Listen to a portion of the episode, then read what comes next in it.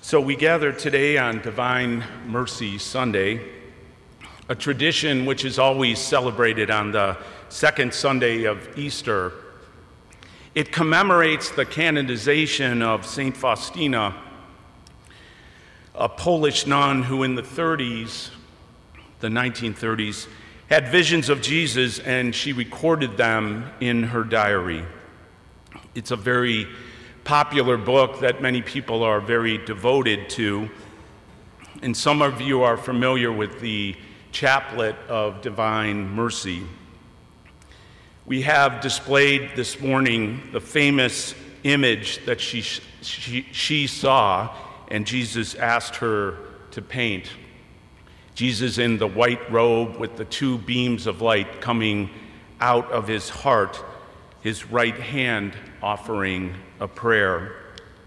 And just as we have here today, the image typically has at the bottom of the picture, Jesus, I trust in you.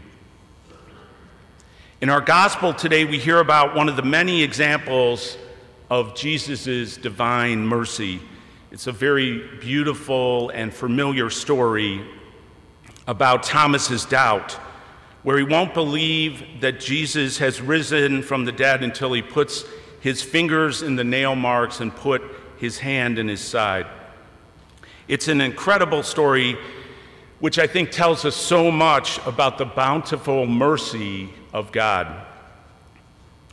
On the first Easter evening, Jesus comes to the disciples and they're frightened. He comes in order to make them ministers of divine mercy and to give them his own power of forgiveness. His presence with them was the first instance of reconciliation. They had denied him, betrayed him, abandoned him, and yet what does he offer them? He offers them peace. Three times in today's gospel, Jesus says, Peace be with you. That abiding peace that Jesus provides can drive away any fear we might have, just as it did for the disciples. It's a peace that goes beyond understanding, a peace that this world cannot give us. His peace may not stop the chaos of our world, but it is always present within it, calming our fears, soothing our troubled hearts shining light into the darkness. The mercy of Jesus is always attempting to break through. Nothing holds him back from his desire for an intimate relationship, from offering us the gift of peace. Not darkness, not locked doors, not fear, not even lingering doubt.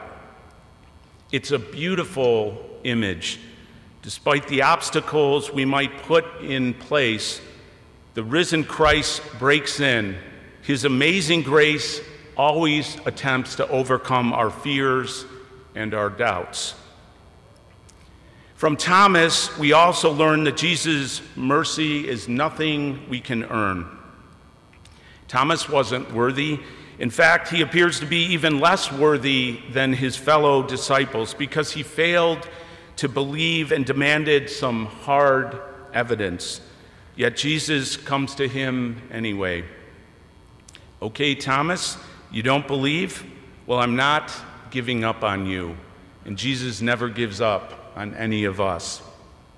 Knowing and loving Thomas, just like he knows and loves each and every one of us, Jesus humbles himself and reaches out to Thomas to help him understand and believe.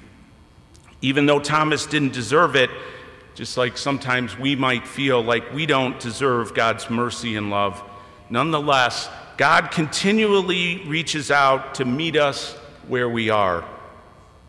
Thomas says, I won't believe unless I touch. And Jesus says, Okay. He speaks to him in a way that he can understand. God does the same for us. He meets us where we are, always offering us an invitation. And He does so in many different ways. He speaks to us through the scriptures, through the Eucharist, through the different people we encounter in our lives. God comes to us in ways that we would most readily believe. Maybe it's in a kind word from a friend or an act of kindness from a neighbor, powerful retreat moment or private prayer moment. Maybe it's some life transforming event. Whatever it might be, God lowers himself to our level because he wants to be our friend and to enter fully into our lives. We should not judge Thomas har- harshly for his doubt. Jesus certainly didn't. Thomas should be remembered not because he was absent at the first meeting or because he doubted, but because, like us, he's called to believe from the words of others. And like Thomas, we all know sometimes how difficult that can be. If we're looking for some hard evidence, some tangible proof of the resurrection, that the Spirit of Christ is alive and well, then we should look no further than our own Christian community. We hear that in our first reading today from the Acts of the Apostles. The principal values of the early Christian community are unity in mind and in heart. And the primary focus is on sharing their possessions. Acts of charity and care and concern for one another.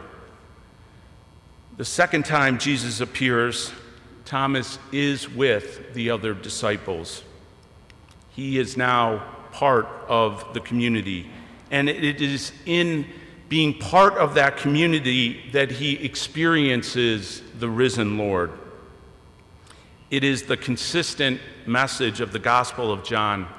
Believing is not a matter of physical observation, but a matter of realizing spiritual truth that Jesus lives in each and every one of us. It is the community of believers enlivened by the presence of the risen Christ that Thomas comes to know Jesus at a level that eluded him when he knew Jesus in the flesh. Jesus offers his wounds to Thomas to be touched.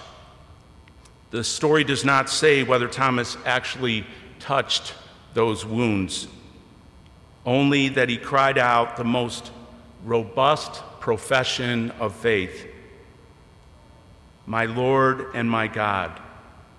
He arrived at the fullness of Easter faith, and it remains the best and truest response for all of us. Jesus continues to offer us his wounds in our community today. When we acknowledge them, reach out and touch them, attempt to heal them, when we engage in the corporal works of mercy, when we feed the poor, when we clothe the sick, console, comfort, forgive, that's when we can feel the tangible presence of Christ in our midst. After repeating his words of peace, Jesus draws his disciples into his own mission. As the Father sent me, so I send you. In the same way, we're called to join in Christ's mission.